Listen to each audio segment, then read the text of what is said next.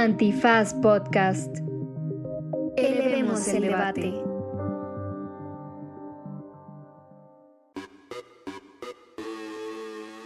Buenos días, buenas tardes, buenas noches, bonita madrugada o cualquiera que sea la circunstancia temporal en la que se encuentre usted celebrando, conmemorando o festejando algo así como el Día de la Abogada y el Abogado.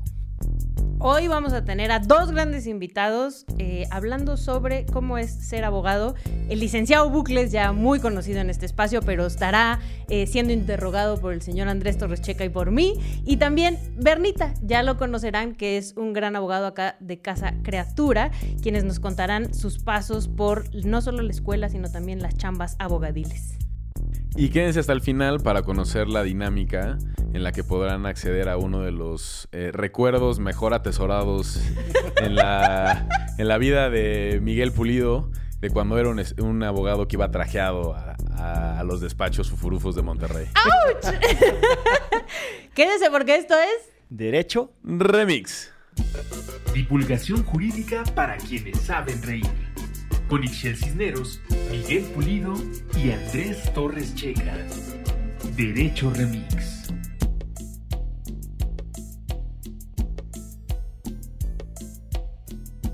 bienvenidas y bienvenidos a una emisión más de Derecho Remix, el podcast de divulgación jurídica que produce Antifaz.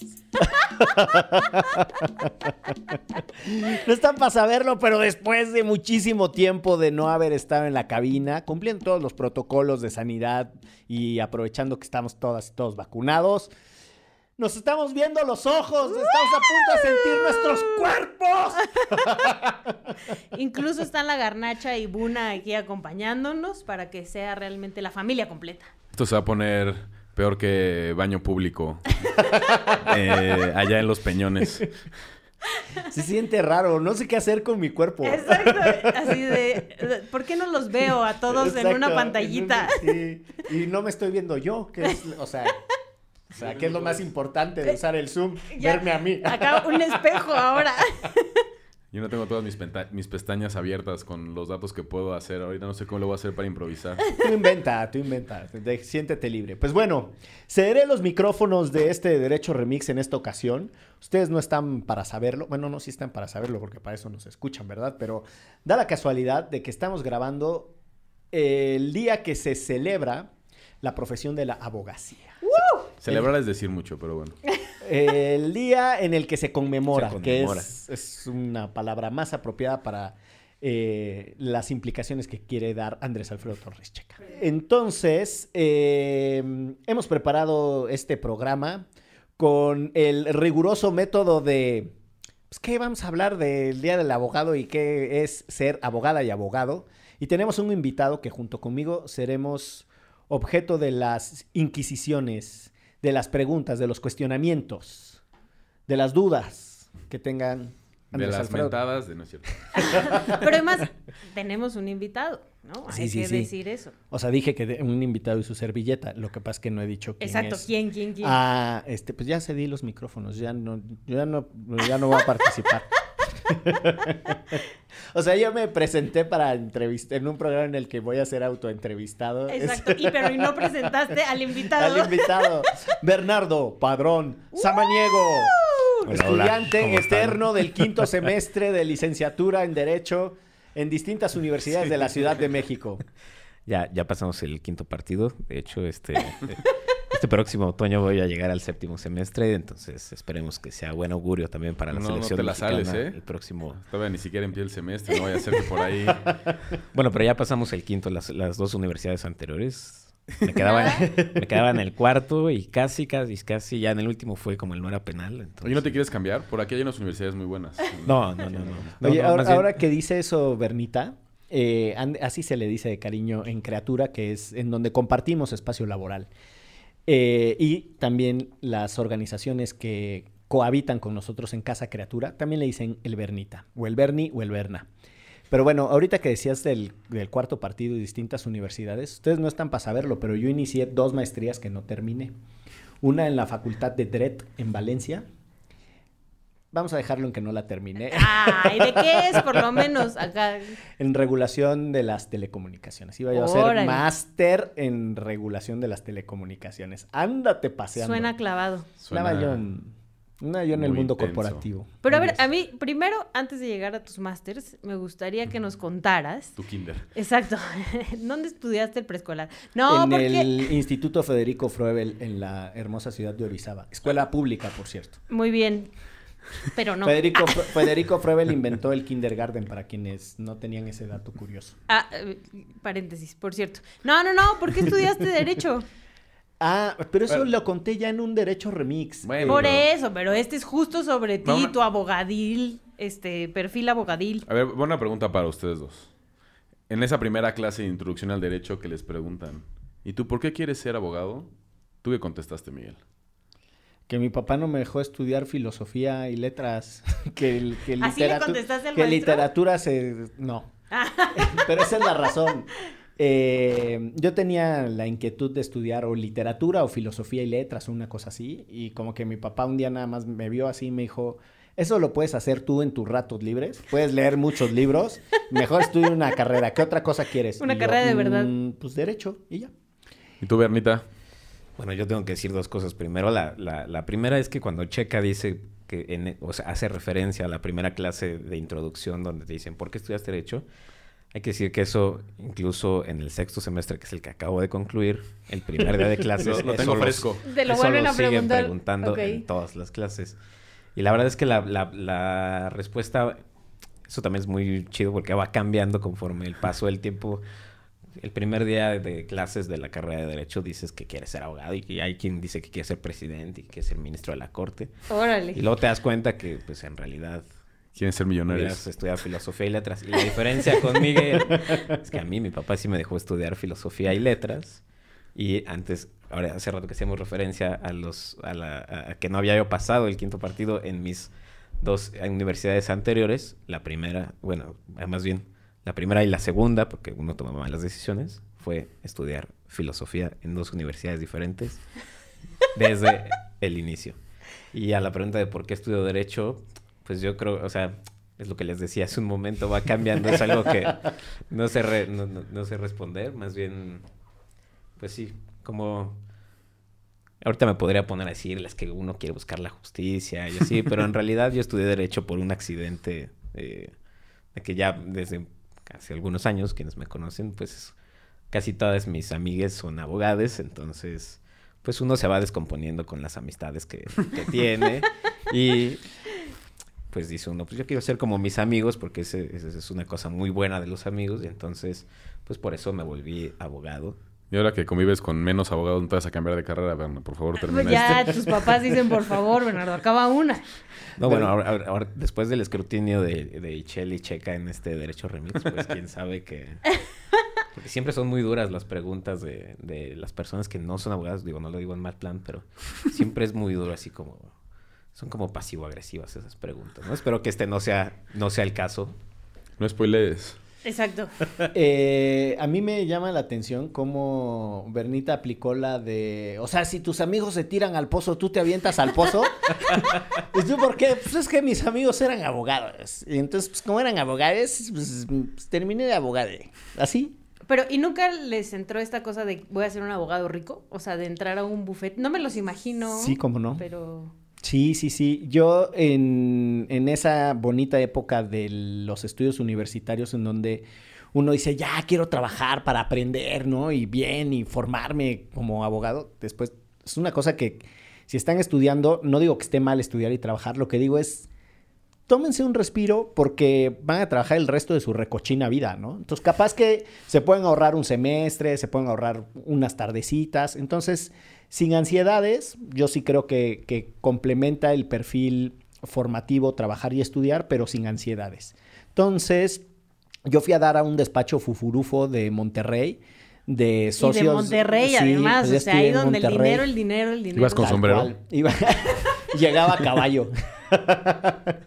Donde los socios todos tienen Mercedes y así unos Mercedes el lanchón más lanchón y no sé cuál. Y todos en, o sea, un despacho de como 400 mil nombres. y de todos los apellidos y todos figurines del, del mundo jurídico regiomontano. Y yo trabajaba con un socio que me tiraba buena onda y nos llevamos bien y me decía frases como los clientes se hacen jugando al golf y ya después hay gente como tú que gana los asuntos. O sea, él jugaba al golf y Él tú- jugaba al golf y yo era el nerd que le chingaba para ganar los asuntos.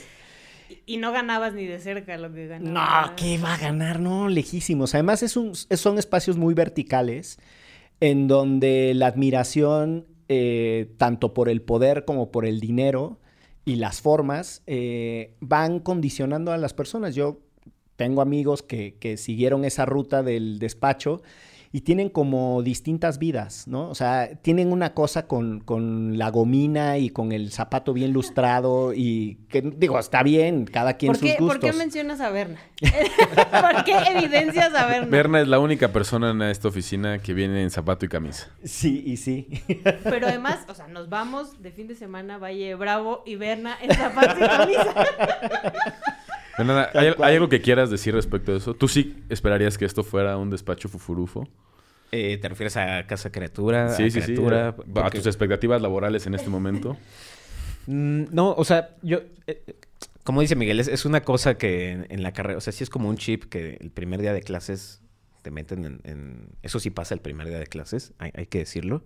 Eh, que quien no va de traje a la escuela o, o no va de camisa, eh, en el salón de... O sea, es un salón de clases, todos están aquí han estado en un salón de clases y saben pues que es un momento o es un espacio que incluso puede ser eh, de mucho cotorreo y así, pero es tan pesado un salón de clases de derecho que hasta la vestimenta importa y entonces se, se- es parte de la pedagogía que utilizan los maestros y las maestras, maestros pues, en su mayoría, hay que decirlo, hombres, y eso también es, es, es, es cabrón, ¿no? Porque en realidad este juego que dice Miguel del despacho, lo que decía Ichel de este, el abogado rico, el que llega en un Mercedes. O sea, parece que vas a la escuela, pero parece que ya estás jugando a ser el abogado, o sea, que ya tienes que jugar a ser el abogado del despacho, aunque no trabajes, porque hay gente que no trabaja. Eso está cabrón, sí. Hay gente que no trabaja y va de, y va de traje, pero así impecable, que dices, güey, además, ¿cuánto te gastaste en ese traje, cabrón? no? O sea, A, a mi hermano, mi hermano es abogado y... Hola, por cierto. Hola, hola. Sí le mandamos un gran saludo porque... Hola, hola, Dani. Felicidades en tu día. Este, lava los trastes, día. por favor. Este, no, mi hermano eh, lo regresaban de la escuela. Sí iba en shorts. Pero, O sea, primeros semestres no estaba trabajando nada ¿En dónde estudió? en la UP Y es que también ahí, ¿no? con el señor licenciado Enrique Peña Nieto. este, Sí, sí, no, es su pero alma mater. Es su alma mater. Pero bueno, mi hermano estudió con él, claramente, no es más joven. Este, aunque Chance Peña sí se atrasó un poquito y sigue. Este, Chance y no, no, pero se ha titulado, aunque de verdad, que Es sí. remiso. con eso de que plagió su tesis. Creo que debe derechos humanos Peña, ¿no? Algo así. No, lo regresaban y es como, no puede ser, ¿por qué te regresan? Pues porque me fui en shorts, pero pues, ¿cuál es el problema, no? Que tengo que ir de traje, pero ¿para qué? Ni trabajas. No, pero es que ya tengo que ir y los profesores te, pues, te pendejean y no te bajan de... Así no vas a llegar a ningún lugar, tienes que ser presentable. Y me parece que es una manera en la que desde el principio el, gre- el gremio intenta distanciarse de las demás eh, carreras, asumiendo que son más serios, porque los obligan a ir de traje. ¿Cómo rompiste con eso, Miguel? Porque tú más bien es rara la vez que te busco. Boleado traje. solamente sus crocs. Exacto, Sí. con sus crocs. Eh, Porque ustedes no están para saberlo, pero acá en Casa Criatura Miguel es el rey de los crocs. Sí, es un, es un método de ligue muy sofisticado. Método O sea, anticonceptivo. sí, sí, es un método anticonceptivo. estoy poniendo a prueba eh, mi capacidad de atracción. Eh, Entonces, ya, si conecto con alguien andando en Crocs, Ya. es que ese amor es el bueno. Eh, no sé, yo, yo fui al, a los últimos tres semestres eh, a la escuela de traje, porque además uno hace estas cosas medio raras, y creo que sucede también en otras universidades que, que enseñan derecho, donde los profes que trabajan dan clases muy temprano o muy tarde. Entonces yo iba a clases de 7 a 9 de la mañana y regresaba a clases de 6 a 9 de la noche ¿Ya estabas trabajando tú ya también, estaba trabajando. Y entonces te queda todo el, todo el día ahí para ir a, a ir a la chamba. Y entonces iba de traje. O sea, por ahí debe andar, deben andar fotos mías en, en mi cajoncito de los recuerdos. eh, rasurado, cachetón como yo solo y de trajecito y toda la cosa. Y de, y de pelito corto. Eh, Quédese, por favor, porque al final del programa... Y entonces, nada, el, el año que me fui a Valencia a, a estudiar allá, o era el propósito original, no le digan nada a mis papás, eh, conocí a un profesor que se llama Javier de Lucas, que, que es un filósofo, ahorita está en el Senado en, en España, es un valenciano, que llevaba unos casos de la, de la comunidad de, de Roma, o sea, lo que la gente le suele decir los gitanos, malamente, lo Ujú. uso solo con propósitos explicativos, eh, que se defendían del derrumbe de un barrio que se llama El Cabañal en Valencia, y yo dije, güey, de estas cosas yo nunca hablé en la carrera, y los derechos humanos, y litigio de interés público, y cosas que en el TEC de Monterrey jamás escuché no les quiero contar cómo regresé de, de Valencia. Y ahí también un poco en una cosa interna que yo ya traía, como que encontré el cauce de sentirme libre, sentirme eh, feliz y que no lo había vivido en otros espacios. Yo respeto y lo digo genuinamente porque tengo muchos amigos de, de despacho corporativo, de despacho penal, de despacho fufurufo. Está bien, o sea, que ellos quieran ser así, la verdad es que me parece, si son auténticos y les gusta la mancuernilla y, la camisa con las iniciales bordadas y ese es su perfil de, de gustos, está bien que sean auténticos y que lo vivan. Lo que a mí no me gustaba es que te lo imponían y que si no eras como ellos, entonces lo que decía Checa, te pendejean o te pelucean, es muy despectivo, hay una cosa como si no tienes los gustos pretenciosos de ciertos ambientes, entonces te rechazan. Y eso yo no lo comparto ni para los espacios laborales ni para los espacios de vida. Yo creo que no se vale imponer estéticas. Oye, Berna, tú estás en una escuela que es un poco distinta al TEC de Monterrey, ¿no? ¿En qué sentido? Que tiene... Cobran lo mismo. La colegiatura, ahí va, ¿eh? Ahí va. El estacionamiento el mismo tamaño.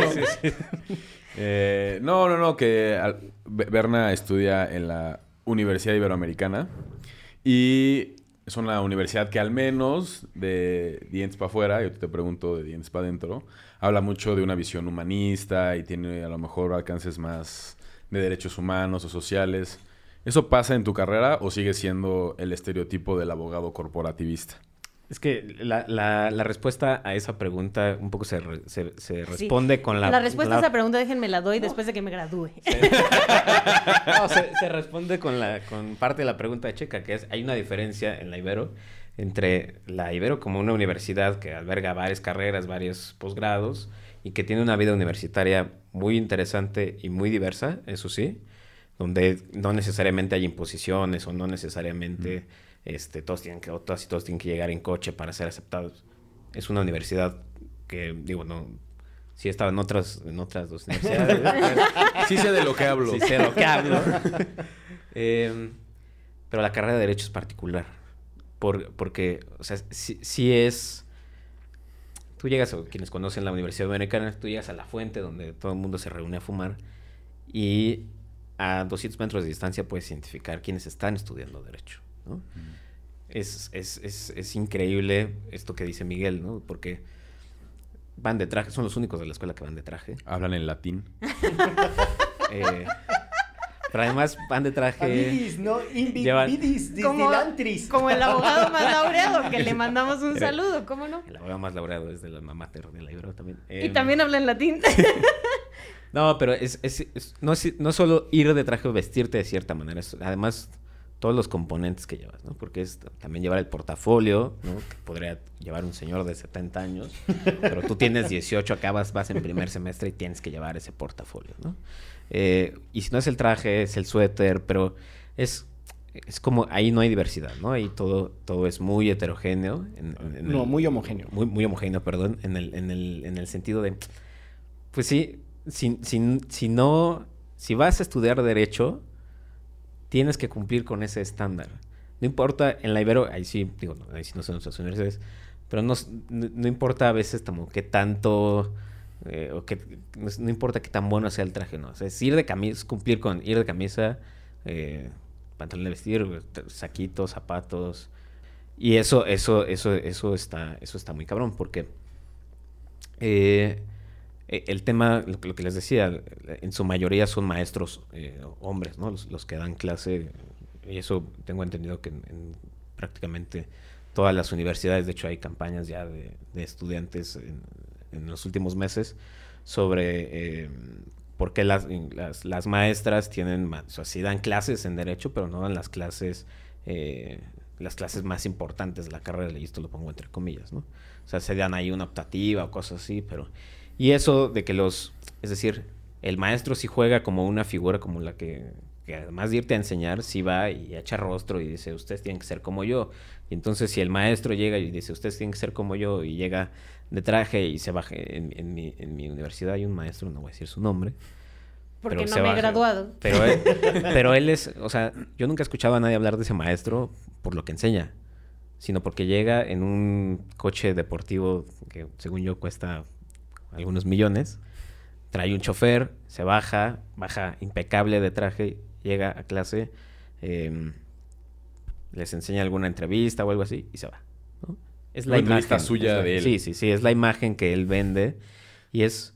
Véanme, Esa- básicamente. es- exacto, entonces sí juega el hecho de que es este perfil de un maestro que no so- o sea, lo, lo del traje es, yo diría que ya se convierte en un componente, ¿no? Mm.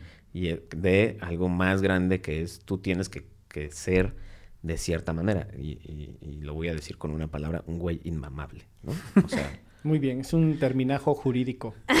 De latín. Yo, un- una cosa de cuando yo estudié, no tengo la menor idea de cómo sea el campus Monterrey, del TEC de Monterrey en estos momentos, pero cuando yo estudié, en comparación con las otras universidades regiomontanas, era de las más relajadas, justo porque está llena de foráneos, de personas que no tienen estas redes eh, locales, que su papá fue abogado, o aunque su papá fue abogado, pues es muy difícil que entre al despacho el papá. Yo enseñé tres años en la Universidad Iberoamericana. Bueno, cobré como profesor, no sé si alcancé a enseñar algo.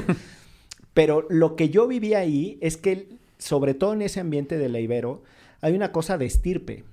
¿no? El papá fue abogado y entonces lo mete a algún despacho y si no la familia tiene algún conocido que trabaja en algunos de estos despachos de chorrocientos mil apellidos y entonces esa dinámica social local hace que, los chavillos aceleren su urgencia de, entrar a ese ambiente de las corbatas, los sacos, tal, y todas las otras cosas que describió Bernita.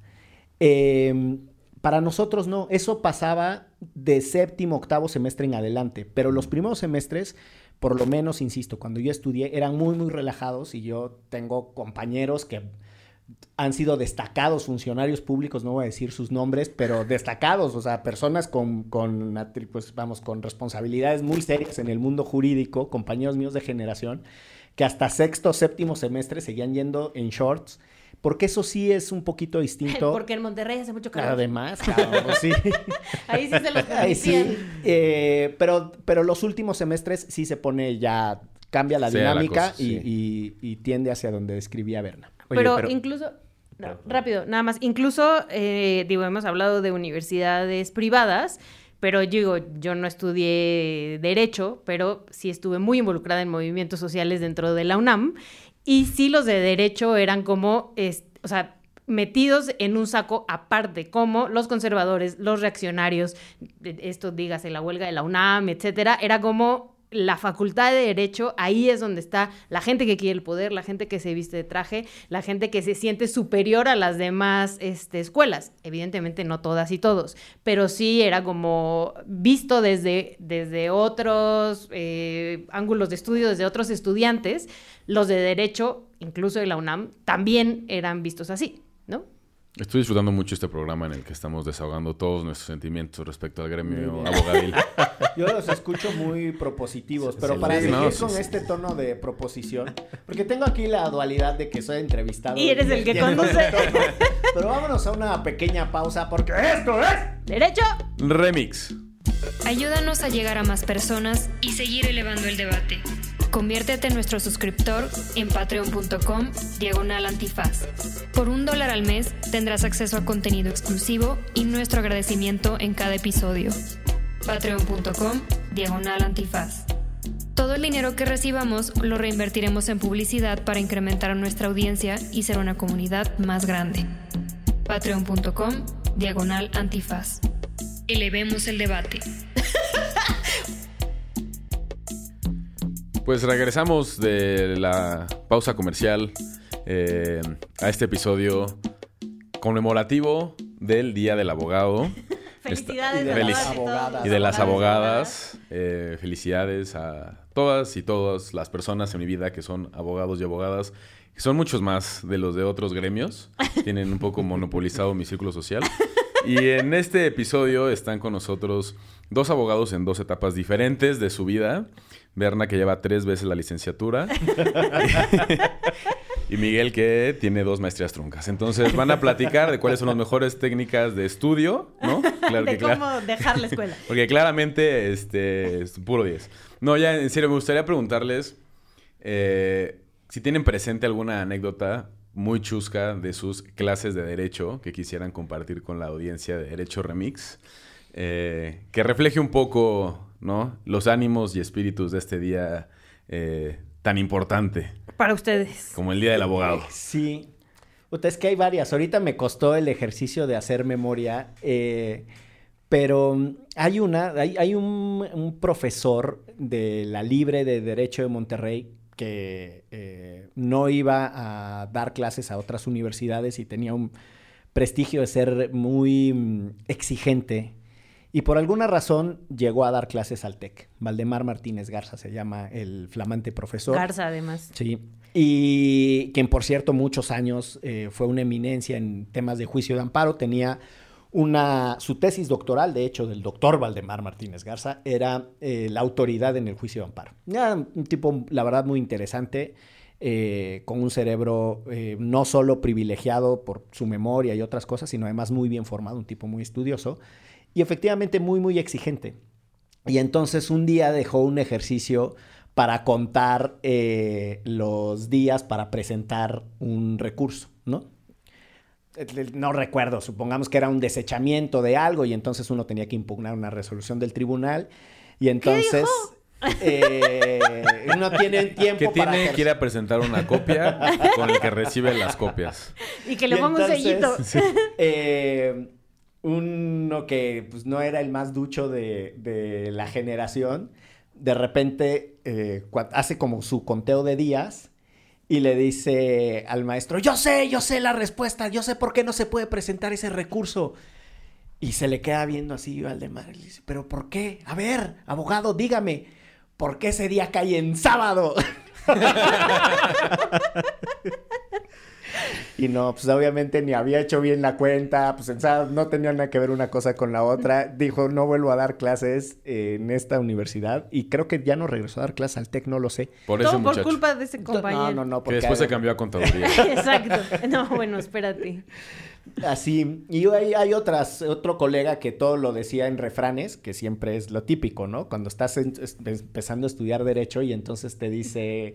No sé, el, el- profesor te cita un principio del derecho, ¿no? Primero en tiempo, primero en derecho, y este siempre decía, o sea, no rayes los cuadernos de tus amigos. Y así todo lo iba, lo iba comentando en tiempo real con refranes populares. Este, también destacado abogado de, de un despacho. Él ya vive en la Ciudad de México. Me estoy omitiendo los nombres por salvaguardar las carreras de Edgar Bonilla y de David. y de Narciso Campos Cuevas. ¿Tú, Bernita? A mí me pasó algo, o sea, y, y yo me sigo riendo de eso. eh, en la clase de Derecho Laboral, eh, la verdad es que era una clase, eh, en- esas cosas que tienes Derecho Laboral 1 y Derecho Laboral 2, ¿no? Y entonces Derecho Laboral 1 la metí con un maestro que voy a omitir su nombre y Derecho Laboral 2 con otro que también voy a omitir su nombre. Y curiosamente el de Derecho Laboral 1 pues era así medio... No era barco, pero sí te la podías campechanear durante el semestre. Y este de Derecho Laboral 2 sí era un poco más, más rudo, ¿no? Y entonces, pues, yo, ahorita que hablaban de las recomendaciones y esas cosas para, para pasar, yo soy de los que dejan todo para el final, ¿no? Así, este, como te juegas todo en el examen oral final, pues ahí... nos- Buena confesión enfrente de tu jefe. Es una, es una gran confesión. Entonces, un día llego... Es la razón de por qué los informes. ahora entiendo tantas cosas. Este cuate preguntaba la clase, todos, que, la clase anterior, todos, todas las clases, ¿no? Y entonces, y te pasaba al frente y te sentaba y así. Y entonces un día me dice, oye Bernardo, a ver cuáles son los días de descanso obligatorio. Y la ley federal del trabajo tiene una lista de días al año, de, de fechas, algunas conmemorativas como la de hoy, la de hoy no es de descanso obligatorio, ya lo, ya lo, ya lo aprendí. Pero, por ejemplo, el primero de mayo, ¿no? O sea, este, ese tipo de, 16 de septiembre. fechas. El día de la Guadalupana. Ah. Entonces yo me quedé callado así, como, como ahorita lo estoy haciendo, lo estoy actuando para quienes no lo están viendo. Y le dije, oye, pues los domingos, ¿no? O sea, así, se, o sea, se encabronó, dijo, no quiero volver a escuchar una pendejada de esas. Pero En tienes fin. razón, ¿no? O sea, es un día de descanso obligatorio. Pues no, domingos. no es un día, es que, es que justo, o sea... Es que no estudiaste Es derecho, que no estudiaste. ¿O con quién llevaste laboral? ¿O con quién llevaste laboral? Esa yo creo que es la, la, la historia más chusca que tengo en la universidad. En general, mi, mi vida como estudiante es muy ¿Y por qué aburrida. los domingos no? Pues ya platíquenos, ¿no? Porque los domingos ni Dios trabaja. no es, no es un día de descanso obligatorio. En todo caso, tú necesitas un día de descanso obligatorio, pero si llegas a trabajar los domingos, lo que te pagan es una prima adicional por haber trabajado un día que preferentemente deberías descansar. Híjole, yo, eh, los del periódico Reforma, a ver si escuchan este podcast, porque trabajé tantos domingos y no me No, manita, les vas a ninguna embargar prima. el edificio de eh, Avenida Universidad. ¿Dónde está? Avenida En- Universidad. Casa rarísima. Es una cosa de mal gusto, como los edificios del Campus Ciudad de México, el TEC de Monterrey. Saludos a los arquitectos. Yo les voy a contar otra anécdota de mis tiempos de estudiante, que esa sí fue famosa, le dio la vuelta a mi generación, o sea, todo el mundo hablaba de esa. Estaba yo llevando eh, la eh, hermosa clase de Derecho Civil 2 con Alberto Rebolledo. Es que además inventan clases, ¿no? O sea, como, ¿por qué tienes que tener dos derechos civiles y no Bueno, uno? no sé, en economía llevan uno, dos, hasta diez en el ITAM. Completamente innecesario. Bueno, estoy de acuerdo, pero... Que además las reprobé todas, entonces... sí. Así que ojalá hubiera sido una nada más para reprobar una. Y estaba yo en la clase y por alguna razón abrí un libro de otra cosa, ¿no? Y entonces estaba yo leyendo y yo así como pues, me vio muy interesado el profesor y me dijo, lea. Y yo, es que es otro libro. Es que no estoy Haciendo... haciendo... estaba leyendo, qué sé yo, Gutiérrez y. González. No, no, no, otro libro de derecho. Me dice, ¿y por qué está leyendo? Vamos a suponer que es un libro de constitucional, ¿no? ¿Y por qué está leyendo constitucional si esta clase es de derecho civil? Y en mi inteligencia y sagacidad le contesté, pues por ocio. Y me dice, ah, sálgase, por favor. Ah, no, me dijo, "P- por ocio, entonces aquí viene a clase. Y yo, es que si no vengo me pone falta. Pues sálgase, la falta es cortesía mía. Y yo dije, ah, muy bien, me salí y me puso falta el resto del semestre y la reprobé. Ándele. Así. ¿Y después te fuiste extraordinario o qué? Porque no sí existe. terminaste la carrera, ¿no? ¿O en el- no, en- sí, no, en el TEC tienen la maldita costumbre de que si repruebas una materia la tienes que repetir. No Ah, hay, esa es una no hay esa cosa, no hay de esa ¿En cosa, serio? no hay esa cosa de extraordinarios y segundas en vueltas y ¿En la esas Ibero cosas. también? Sí, sí. Y el- la calificación mínima para pasar es 8, si mal no estoy. Siete en el TEC. ¿Siete? No, bueno, qué bueno que estoy en la Carlos Septién. Ahí sí, segunda, tercera, cuarta vuelta. Sí, para ¿no? explicarle a mi papá que había reprobado esa materia, qué vergüenza. Pero por lo demás fui un muchacho becado, salía muy bien. eh, en términos generales la llevé bien con los profesores. eh, en mi proceso de formación de abogado no, no, no tengo demasiados sobresaltos como sí los tuve después en mi vida profesional, tratando de encontrar mi verdadera vocación jurídica. Y Bernita, ¿algún día te vas a quitar la camisa y el pantalón de vestir aquí donde todos o sea, venimos en shorts? Sí, ¿qué, está, pa- qué está pasando, doctor? Derecho remix, ex, ex, Sí. o sea, triple Sí. ex, Sí, ex. vamos al corte comercial. Exacto. Volvemos. Ponle ahí una- un saxofón, por favor. Bernita. El siguiente botón. Uno más. Ahí, ahí. Está llegando lejos. ¡Detente, Bernita! No, yo, yo también les quiero contar, y, y eso es algo que estoy, claro, porque soy estudiante, pero se está, eh, es algo de lo más interesante que he vivido ahora en, en- en la carrera de Derecho. Además de todo lo que estamos hablando, que sigue pasando, también hay otras cosas que están pasando y que eso ha sido una experiencia, la verdad, bastante buena, o más, sí, formativa o y hasta confrontativa. el hecho de que, en esto que hablábamos al inicio, sobre los maestros hombres y que pues sí es un, es un gremio muy eh, machirrín, ¿no? Em, sí, al menos en, en la universidad en la que yo estoy, en la Ibero, em, había lo que les decía de los referentes, ¿no? que, siguen siendo este, este maestro de traje que llega y es notario y no sé qué. Eh, también en, eh, la Ibero está, bueno, ha hecho como un gran esfuerzo por tener, porque los referentes sean eh, otras personas que sean eh, mujeres, las compañeras se han apropiado de esa, de esa, este, pues sí, como to- todo el contexto del país también está en la, en la universidad. Y bueno, pues hoy, claro, el tema de la sociedad de alumnos, ese es otro tema también, como, como juega que eres el presidente de la sociedad de alumnos y eres Tú el fuiste, presidente ¿no? de- Yo fui También. presidente de la De- SALED, la Sociedad de Alumnos Licenciados. en Justo, justo, ¿no? Y ahora en la Ibero, pues ya... De la eh, licenciatura en Derecho, no sé. eh, la, la sociedad de alumnos tiene su vocalidad de género, ¿no? Impulsada por las compañeras. Entonces, como que eso ha sido una gran eh, experiencia, porque claro, está esta parte, voy a decirlo así, fea de, eh, de estudiar derecho y que, como dice Miguel, siempre va a ser así. Y también en estos últimos años, digo estos últimos años porque llevo siete años en la universidad. Es el mosh, el Bernita es el mosh. eh, sí he visto como... Vernos. Le vamos a- como, como- como poder tener esa experiencia de haber estado en la universidad cuando esas cosas, al menos en la universidad en la que yo estoy, empezaron a cambiar o han empezado a cambiar gracias a lo que han hecho las compañeras y las maestras, como a quien ustedes conocen, que es un gran referente, la Ibero Jimena Ábalos. Eh, que Pues sí. escúchenla Le en mandamos Estética un- eso ha Un una, saludo. una gran experiencia. Y eh, estudiar Derecho en tiempos pandémicos, qué tan horrible está. El otro día yo vi algo que me pareció de verdad innecesario, pero bueno, muchos de los exámenes en Derecho son exámenes orales, y entonces, pues como no puedes confiar en los alumnos, claramente, eh, pues ya está la preocupación de que tengan una pestaña abierta, o que tengan otra computadora ahí, o que haya, alguien atrás de la computadora con una cartulina y les dé las respuestas. Entonces, en algunas escuelas estaban haciendo de que tu examen tenías que hacerlo con un espejo atrás para que el profesor pudiera ver, ¿no? Que la computadora ¿Qué solo tenía tu cámara. Pero hubo una foto que trascendió en redes sociales, creo que era de la UP, donde les pidieron que se encapucharan. Entonces parecía un video como de, de terroristas, así, de siendo rehenes. Entonces, los chavos trajeados con una, pues, una bolsa de tela en la cabeza y como con una liga que les tapaba los ojos para que neta no pudieran ver nada y así hacer su examen. No manches. Una locura. También pudo haber sido la libre de derecho. Ya eso ya lo había contado yo acá en Derecho. Lo de la campanita, ¿no? Y- Esa campanita, qué bruto, qué miedo. O sea, neta, no sé, si a mí me daban mucho miedo los exámenes, casi como cuando pasas con migración, no me quiero imaginar que además te toque una campanita de mierda. Ahí voy yo con mi campanita. A ti- Pero bueno, estudiar... estudiar En de- tiempos pandémicos, Yo creo que no solo estudiar derecho, sí es- eso sí, estudiar eh, cualquier cosa en tiempos pandémicos, eh, pues es- ha sido horrible. Yo creo que...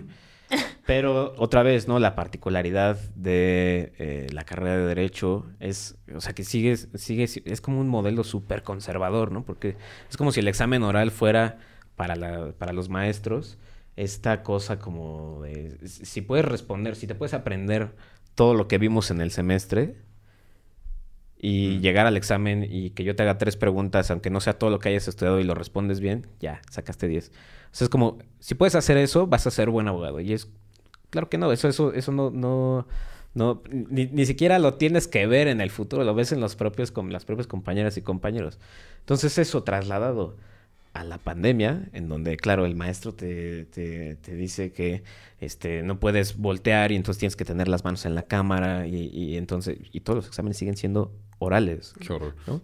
Entonces, no solamente lo que les acabo de decir de lo feo que es tener un examen oral, sino además trasladarlo a una pantalla en donde el maestro no cede en nada, ¿no? Prácticamente.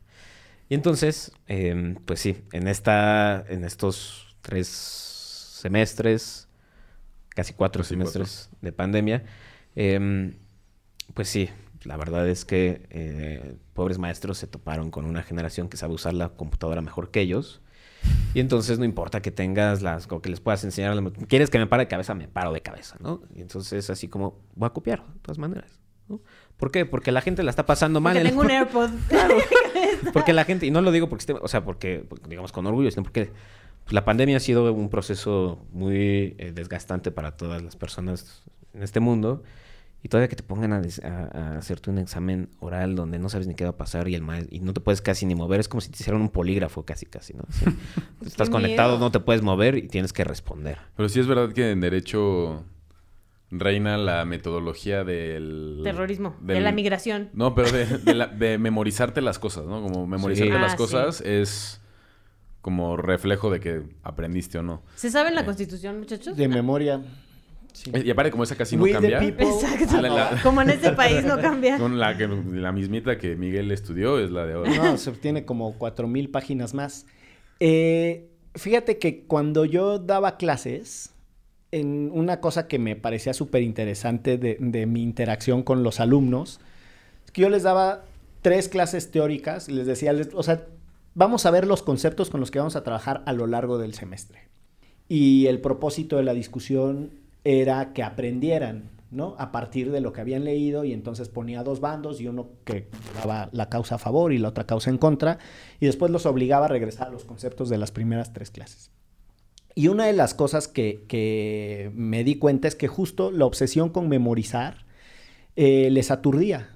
Entonces no tenían la posibilidad de ser creativos, de buscar Del alternativas, ¿no? Estaban muy obsesionados con demostrarme que se habían aprendido los conceptos de las primeras tres clases y yo no quería que se memorizaran los conceptos, yo quería que utilizaran los conceptos en circunstancias nuevas.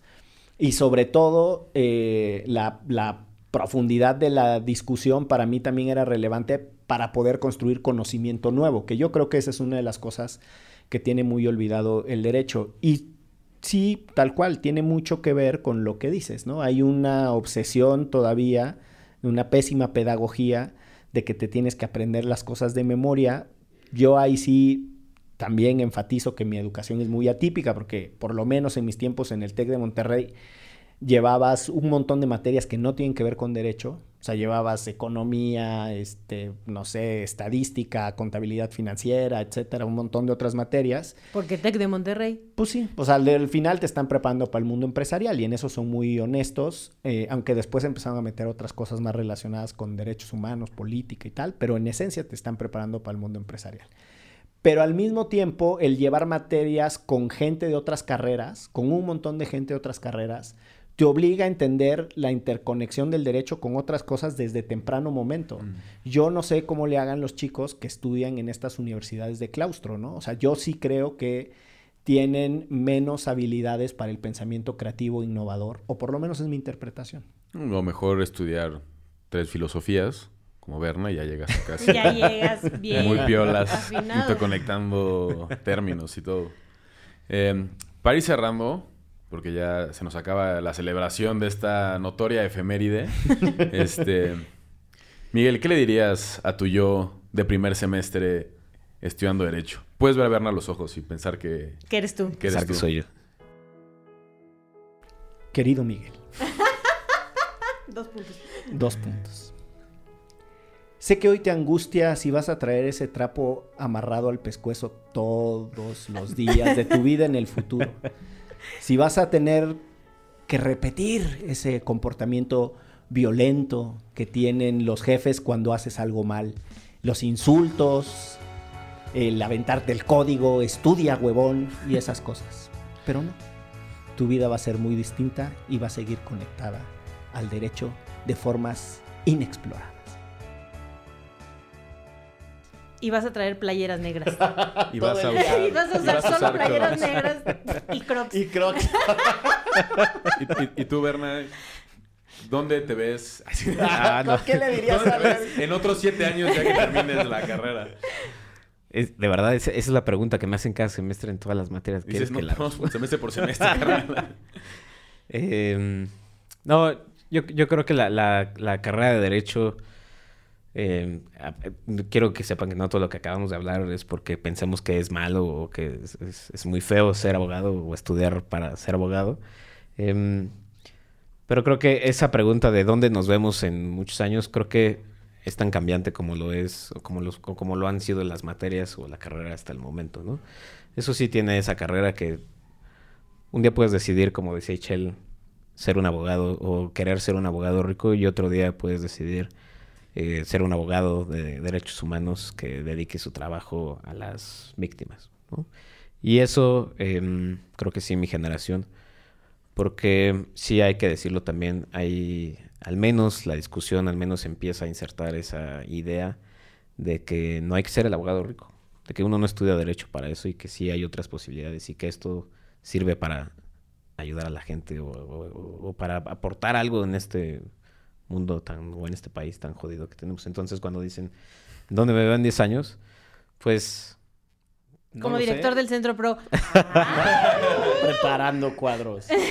no lo sé, en, en- en- eh, no lo sé en esta pregunta de qué tipo de abogado quiero ser, pero sí, eh, haciendo lo que hoy hago, eh, poniéndome camisa, corbata todos los días, zapatos, no, no es cierto. eh, no, de- tratando de que lo que hacemos y todos esas, eh, todo eso que te hacen memorizarte y todo eso, ese código horrible y ese es- lenguaje horrible, sirva para algo. ¿no? O sea, qué bonito. Qué bonito. Eh, Yo, Pero- sol- solo una aclaración porque Berna decía que no es que todo sea horrible en el mundo del derecho, de hecho lejos, yo la verdad Claro. es que he sido, yo soy un abogado feliz y lo digo abiertamente, muy muy feliz y tampoco Tanto es que, que, tenga creé un podcast que se llama derecho Derecho remix Remix. que están ustedes escuchando si es No, que y- llegaron hasta aquí. Ya, ya han pasado por estos micrófonos abogados increíbles y abogadas increíbles que Sí. dan prueba de mil maneras de utilizar el derecho Justo, que no tiene que ser el estereotipo del abogado ricachón, ¿no? Exacto, y pero también esa es justo la otra cosa que quería decir. Si ustedes quieren ser eh, la abogada o el abogado ricachón de despacho y ese es el ambiente en el que les gusta desenvolverse, se vale, de verdad. Yo, Nada más sean honestos Na- honestas, ¿no? Exacto, el punto es que yo sí creo que importa que uno se pregunte temprano en la vida si lo que uno está haciendo es una decisión o es una reacción a una imposición del entorno. Y yo tengo la sensación de que una gran parte de las personas que quedan atrapadas en las formalidades extremas de la práctica del derecho es porque no supieron liberarse de esas imposiciones. Para esos casos particulares yo sí les diría, hagan un esfuerzo y libérense.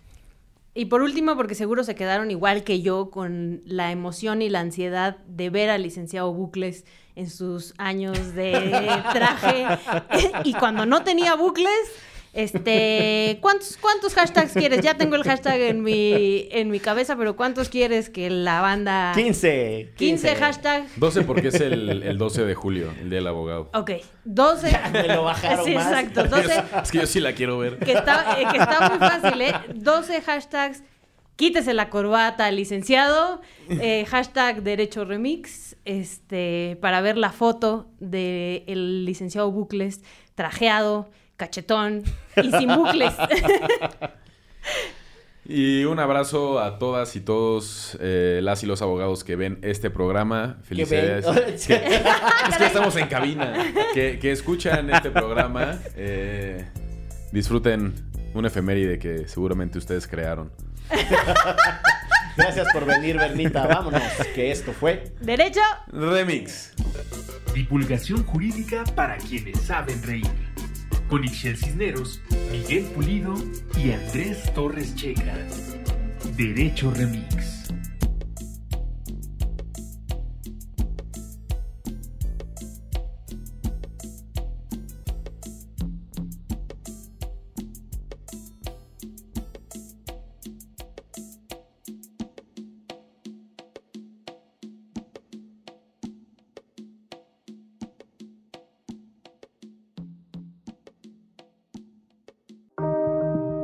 Antifaz Podcast.